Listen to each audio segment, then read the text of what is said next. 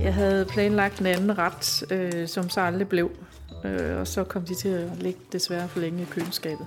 Det føles måske ikke altid helt lige for at få brugt de grøntsager, vi gerne vil, også selvom de ligger klar i køleskabet. De er for rådne. Jeg kan ikke bruge dem. I en hverdag, hvor det gerne skal være nemt og gå stærkt med at lave mad, kan man komme langt med planlægning af sine måltider. Nogle familier, de kan virkelig få en kæmpe hjælp i af at have en struktur. En god mængde planlægning kan nemlig være en stor hjælp, hvis man gerne vil sikre sig og få brugt godt med grøntsager, når man laver mad. Vi kører det helt klart bedst på, at der er lavet en plan, men det er der ikke altid. Og så skal man huske, at man altid kan lave sin plan om. Så hvad er der af gode råd til planlægning for at få flere grøntsager ind i vores hverdag? Det er det, vi skal blive klogere på i det her sidste afsnit af serien For brugt til broccoli. En podcastserie, der skal hjælpe hele familien til at spise grønnere og få grønnere madvaner i hverdagen. Jeg hedder Anne Lunær. Der har været lidt røg i køkkenet i dag. Vi står i køkkenet hos familien på Amager. Jeg satte noget kylling over til, øh, til suppe, og så, øh, så blev jeg lige optaget noget arbejde, så det, det kom til at stå fem timer i år. Mette, som er mor til fem børn, heriblandt tvillingerne Mads og Juliane på 8 år, som vi har mødt i de tidligere afsnit, er ved at koge hønsekødssuppe. Så har jeg bare puttet alt muligt i, øh, hvad vi havde. Øh, der er sådan en rest squash, og der er spidskål, og der er nogle persillerødder i, og der er også en gammel majs. Nej, så gammel var den heller ikke. Og øh, koriander. Øh, og så har jeg nogle porre herovre også, og så noget kylling. Og så har jeg snydt lidt, fordi jeg har købt noget, øh, som vi tit gør i den her familie, af, sådan en, en basissuppe på frost. Suppen står og simrer på komfuret og skal gøre det et godt stykke tid endnu. Imens fortæller Mette om, hvad de har i deres køleskab, og om der er noget, der har ændret sig siden den første gang, jeg besøgte familien. En lille smule måske. Jeg har i hvert fald købt nogle grøntsager, jeg ikke øh, ellers normalt ville købe. Den her. Og nu kan jeg ikke huske, om den hedder glaskål eller kålrabi. Men den her i hvert fald. Den er sådan lidt lilla i bunden, og der er lidt jord på, og så er der skåret nogle skud af. Jeg ved, om det var den der med de store grønne skud op. Men det er jo sådan en knold, hvor man tænker, hvad skal man med den? Men selvom kålen er kommet mere ind i køkkenet, vi står i, kan det alligevel være svært at få brugt det hele. Det er også stået nyt i køkkenet, det er de her palmekål. Men dem må jeg jo bare erkende, dem har jeg jo simpelthen ikke fået brugt. Øh, sådan sker det nogle gange med, øh, med kål og sådan noget, der skal vaskes lidt mere grundigt og sådan noget. Det kan jeg godt ende med at ikke få det brugt, men, men jeg synes, øh, det var så eksotisk, bare navnet. men jeg, jeg har simpelthen ikke fået det brugt.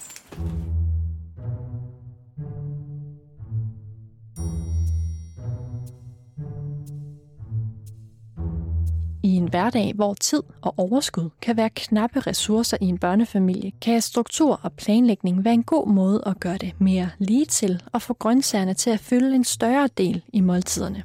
Nogle familier, de, øh, de kan virkelig få en kæmpe hjælp i af at have en struktur. Det her er Trine Krabs fra Frugtformidlingen, som vi også har hørt en masse fra i de tidligere afsnit. Det er vigtigt at sige, at madplaner de kan se ud på tusind måder. For nogle familier er det rart at vide, at hver torsdag spiser vi øh, grøntsagsmad, og hver fredag får vi frikadeller. Altså sådan nogle helt meget sådan konkrete ting. Og for andre er det rart at sidde med en kogebog og sidde, så planlægger vi ugen, og vi gør det sammen, eller nogle gange er det forældrene, der gør det. En måde at planlægge på, fortæller Trine her, kan være at lave en madplan. Men det er ikke sikkert, at det er en metode, som alle familier nødvendigvis vil trives med. For nogle familier fungerer det. Men der er også rigtig mange familier, som, øh, som ikke, øh, som ikke får det gjort, og så bliver det bare til dårlig samvittighed. Og så, så det er ikke en, det er en mulighed, men det er ikke en løsning. Øhm, så de familier, som, øh, som, ikke siger, som siger, at det, det, det fungerer ikke for dem at planlægge, det er mere det her med, så kan vi, kan vi lave en aftale om, at vi har en eller anden regel. Altså det er hver fredag, at vi øh, køber en ny grøntsag, for eksempel. Og så, og så sker der et eller andet, så har vi måske en eller anden, udviklet en eller anden metode til, når vi kommer hjem, at øh, det er først der, vi egentlig begynder at google eller kigge i en kogebog, hvordan kan vi tilbrede den her Og det, det, det, det er fuldstændig gode metoder begge dele. For nogen virker det ene, for nogen virker det andet. Men det, det er bare klogt, man lige har gjort sig en overvejelse om, hvad der virker for en, og så skal man huske, at man altid kan lave sin plan om. Jeg har helt sikkert lagt mærke til, at der kommer flere grøntsager på bordet, når vi skal spise. Jeg har ikke noget stort problem med det. Tilbage i køkkenet fortæller Mette videre om, hvordan det er gået med grøntsagerne hos dem, siden jeg var hjemme og besøgte dem første gang. Jeg synes, øh, jeg synes, vi har fået flere bagte grøntsager, og har talt mere om, hvad det er, vi spiser. Som vi også hørte i første afsnit, fører Mette og Bo en ugentlig madplan. Jeg spørger, hvordan det går med den. Den er vokset lidt. Jeg tror, det er sådan en, der kører i, i kredsløb faktisk øh, lige nu for tiden. Så øh, vi har i hvert fald fået tomatsuppe en gang til. Og øh, kartoffelporsuppe har jeg faktisk ikke fået lavet endnu. Det ligger stadigvæk derinde, øh, råvarerne til det. Øh, og så har jeg købt ind til pizzabrød en gang til med råkost og frikadeller, tror jeg, selvom jeg har streget det ud, for vi har fået det en gang. Men altså, så den kører ligesom i loop, kan jeg se. Der er ikke mange retter på madplanen, der er nye. Men alligevel er der sket en ændring, fortæller Mette. Ja, men der er kommet, hvad skal man sige, sådan lidt mere fleksible rammer for, hvad man kan putte i maden. Altså, øh, ja, øh, i sådan noget tarletfyldt, så vil jeg nok, øh, det ved jeg ikke, bruge den her halvvisne majs og, og ligesom få det sidste ud af den, eller snit noget spidskål og putte i, øh, putte i fyldet. Det tror jeg godt, jeg kunne finde på. Der, der var jeg nok sådan lidt mere klassisk øh, før. En madplan kan være en god måde at planlægge og danne overblik over måltiderne i løbet af ugen. Men der er også andre tips til, hvordan man som familie kan planlægge madlavning og måltider med masser af grøntsager. Jeg tænker, det her med at, at, at passe på med at smide mad ud. Huske, at øh, nu har man brugt tid på det, og det er faktisk smag og tid og penge. Og det, der er ikke noget til hinder for, at noget, der har stået inde på et aftensmadbord hos en familie, at det kommer ind i køleren igen, og enten bliver til en madpakke eller til aftensmad dagen efter. Og det kan jo godt skifte ham, altså skifte udseende. Noget, der var en, en sovs. Øh, første dag kan blive en suppe næste dag, eller det kan blive øh, kogt helt ind, så det er noget, man putter oven på et stykke ristet brød, så det spises ved siden af den suppe, man i virkeligheden skal have. Så det her med sådan øh, tænke, alle rester, det er bare ressourcer, der skal videre, videre ind i systemet næste dag. Det kan give lidt ro.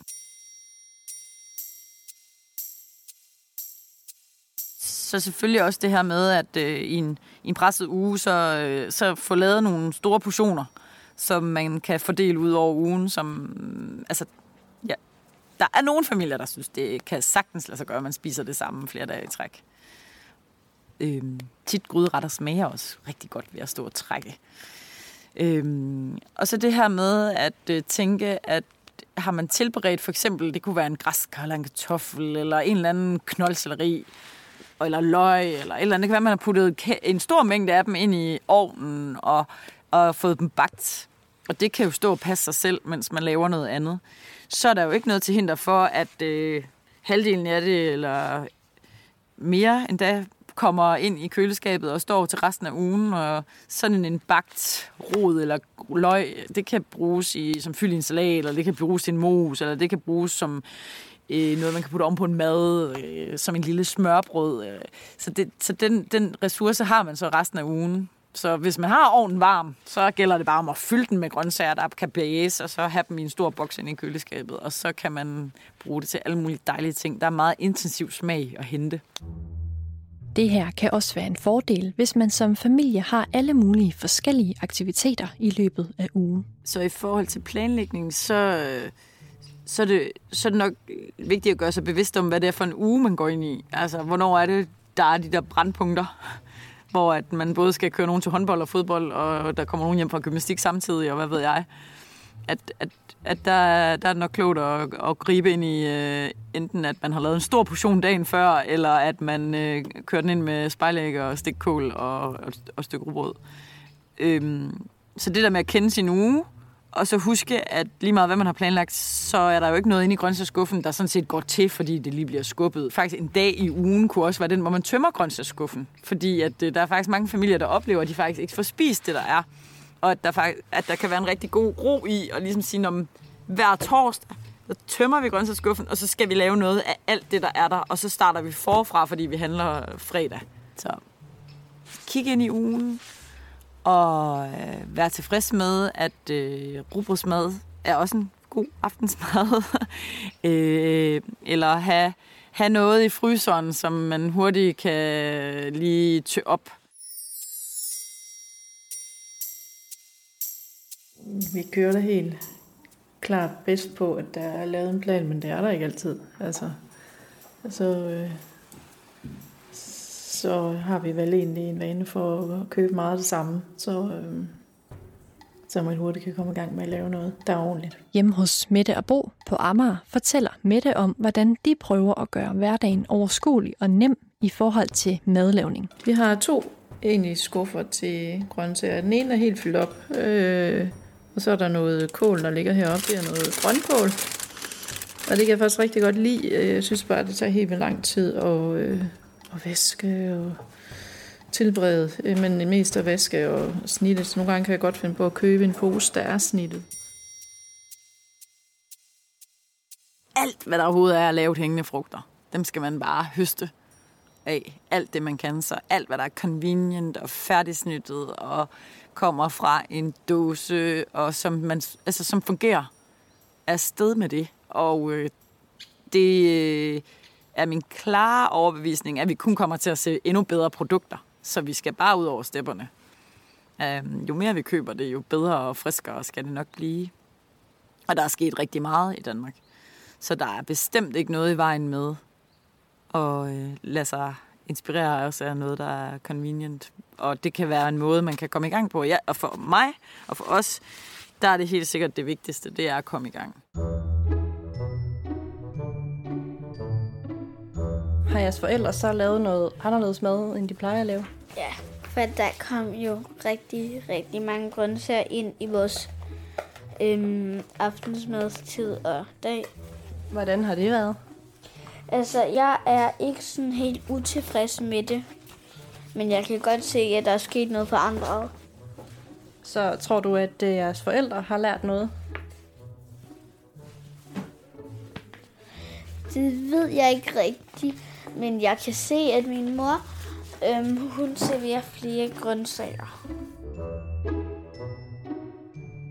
I køkkenet hjemme hos Mette og Bo er Mette stadig i gang med hønsekødssuppen. Nu kommer der en masse porre og hvad? Spidskål? Og spidskål, ja. Prøv at se, nu, nu forsvandt væden helt, fordi nu kommer der faktisk så meget grøntsager, jeg ved det, kål i, at, at øh, det kan godt være, at jeg lige skal have noget mere vand i. I suppen er der udover kylling, gulerødder, græskar, løg, porre, persillerod, majs, squash, koriander og nu en masse spidskål. Hvad siger du, Mads? Hvad tænker du om uh, suppen? Det dufter godt. Mads skal prøve smag. Mm, den er god. Så er mor glad. I løbet af de sidste fem afsnit har vi været omkring mange emner, gode råd og idéer til, hvordan grøntsagerne kan blive en større del af hverdagen, og ikke mindst, hvordan børnene kan få et bedre forhold til grøntsagerne. Hvis man som forældre stadig synes, det er svært, så lad os lige høre, er der på den lange bane håb for, at børnene får grønnere madvaner. Jeg mener absolut, der er håb forude til, at vores børn kan få et andet forhold til øh, grøntsager, hvor det ikke ligger over i sådan en pligt- og kur-kategori, men hvor det er noget, man vælger til, fordi det simpelthen øh, fuldender et sensorisk tilfredsstillende måltid, og kan fungere i øvrigt også som snacks og som alt muligt andet. Han behøver dårligt nok en introduktion igen, men det her er altså ernæringsekspert Morten Elsø. Og det kan vi ved at, at, forlade de ting, som vi ved ikke virker, eller som faktisk gør, at børnene får endnu mere modstand mod for eksempel at spise øh, grøntsager. Øhm, og, og, og lytte til, hvad videnskaben egentlig har fundet. Der er lavet en, en, en god håndfuld og, og lidt mere til øh, forsøg, der viser, hvordan pres og restriktioner ikke virker, men hvordan det til gengæld øh, virker, når vi, når, når vi går øh, sensorisk og, og nydelsesdrevet til værks og stopper med at, at, at, at prøve at, at styre vores børns tallerkener. Det allervigtigste er, at vi skal undgå pres, restriktioner og tvang, og at vi skal have grøntsagerne ud af pligtkategorien, så de i stedet kan blive forbundet med lyst, nydelse og velsmag hos børnene. Så forældre, væk fra børnenes tallerkener.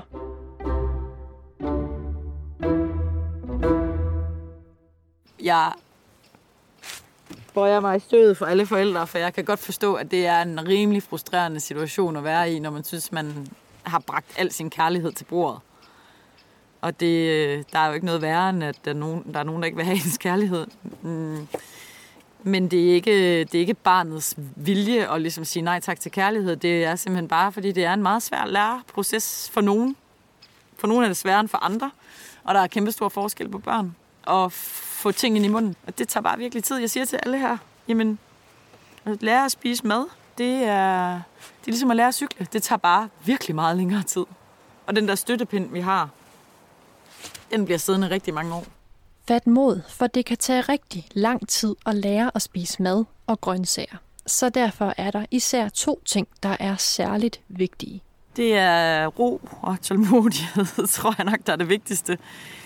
For der er ikke nogen tricks.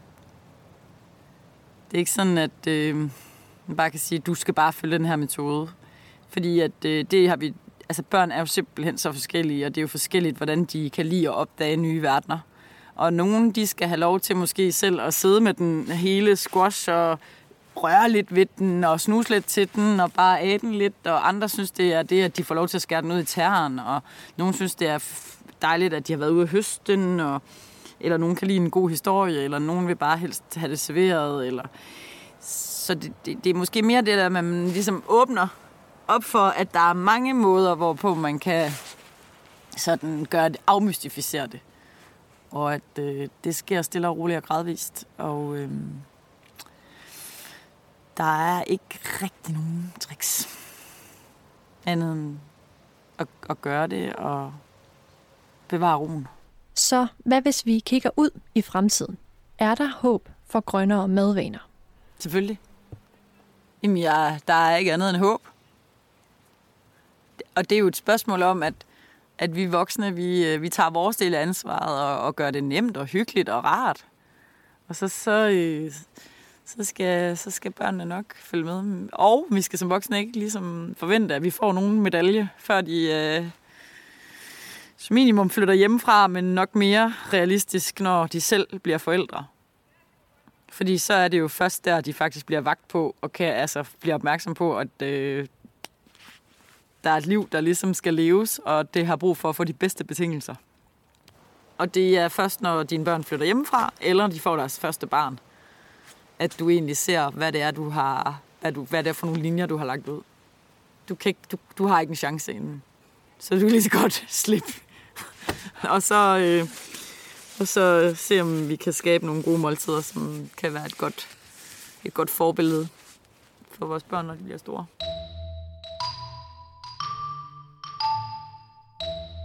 Så inden vi runder helt af, så lad os lige oprise, hvad vi kan tage med fra det her afsnit. Planlægning og struktur kan være en stor hjælp i hverdagen, og der er flere konkrete ting, man kan gøre. Lav en madplan for en uge eller to. Brug alle rester, for det, der var en ret den ene aften, kan hurtigt blive til noget nyt den næste dag. Lav store portioner, som man kan spise hele ugen eller fryse ned til senere brug. Dan et overblik over, hvilken uge man går ind i som familie, og hvem der er hjemme til hvilke måltider. Alle genveje dur. Færdigsnittede grøntsager, grøntsager på dåse, grøntsager på frost. Alt kan være en måde at gøre det nemmere og hurtigere at få grøntsagerne ind i hverdagen. Og husk så også, at en plan er til, for at vi kan lave den om.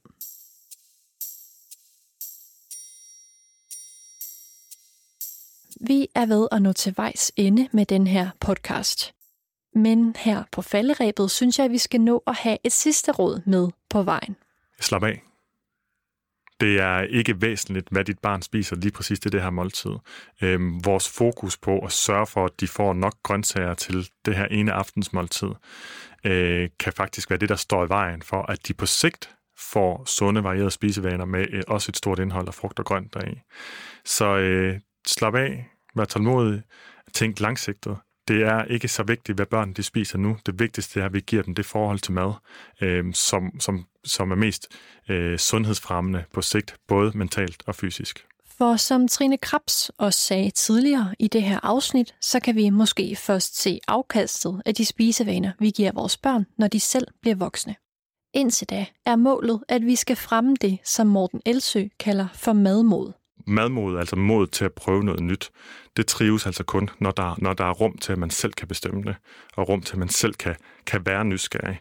Og det er der ikke plads til, hvis der også er pres eller utålmodig stemning ved bordet.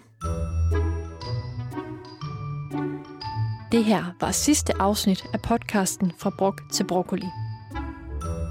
Podcasten er produceret af Munk Studios København for Frugtformidlingen, og den er blevet til med støtte fra Produktionsafgiftsfonden for frugt- og gardneriprodukter. Redaktør er Karen Albertsen. Optagelse, tilrettelæggelse og redigering er lavet af mig, og jeg hedder Anne Lundager. Tak fordi du lyttede med.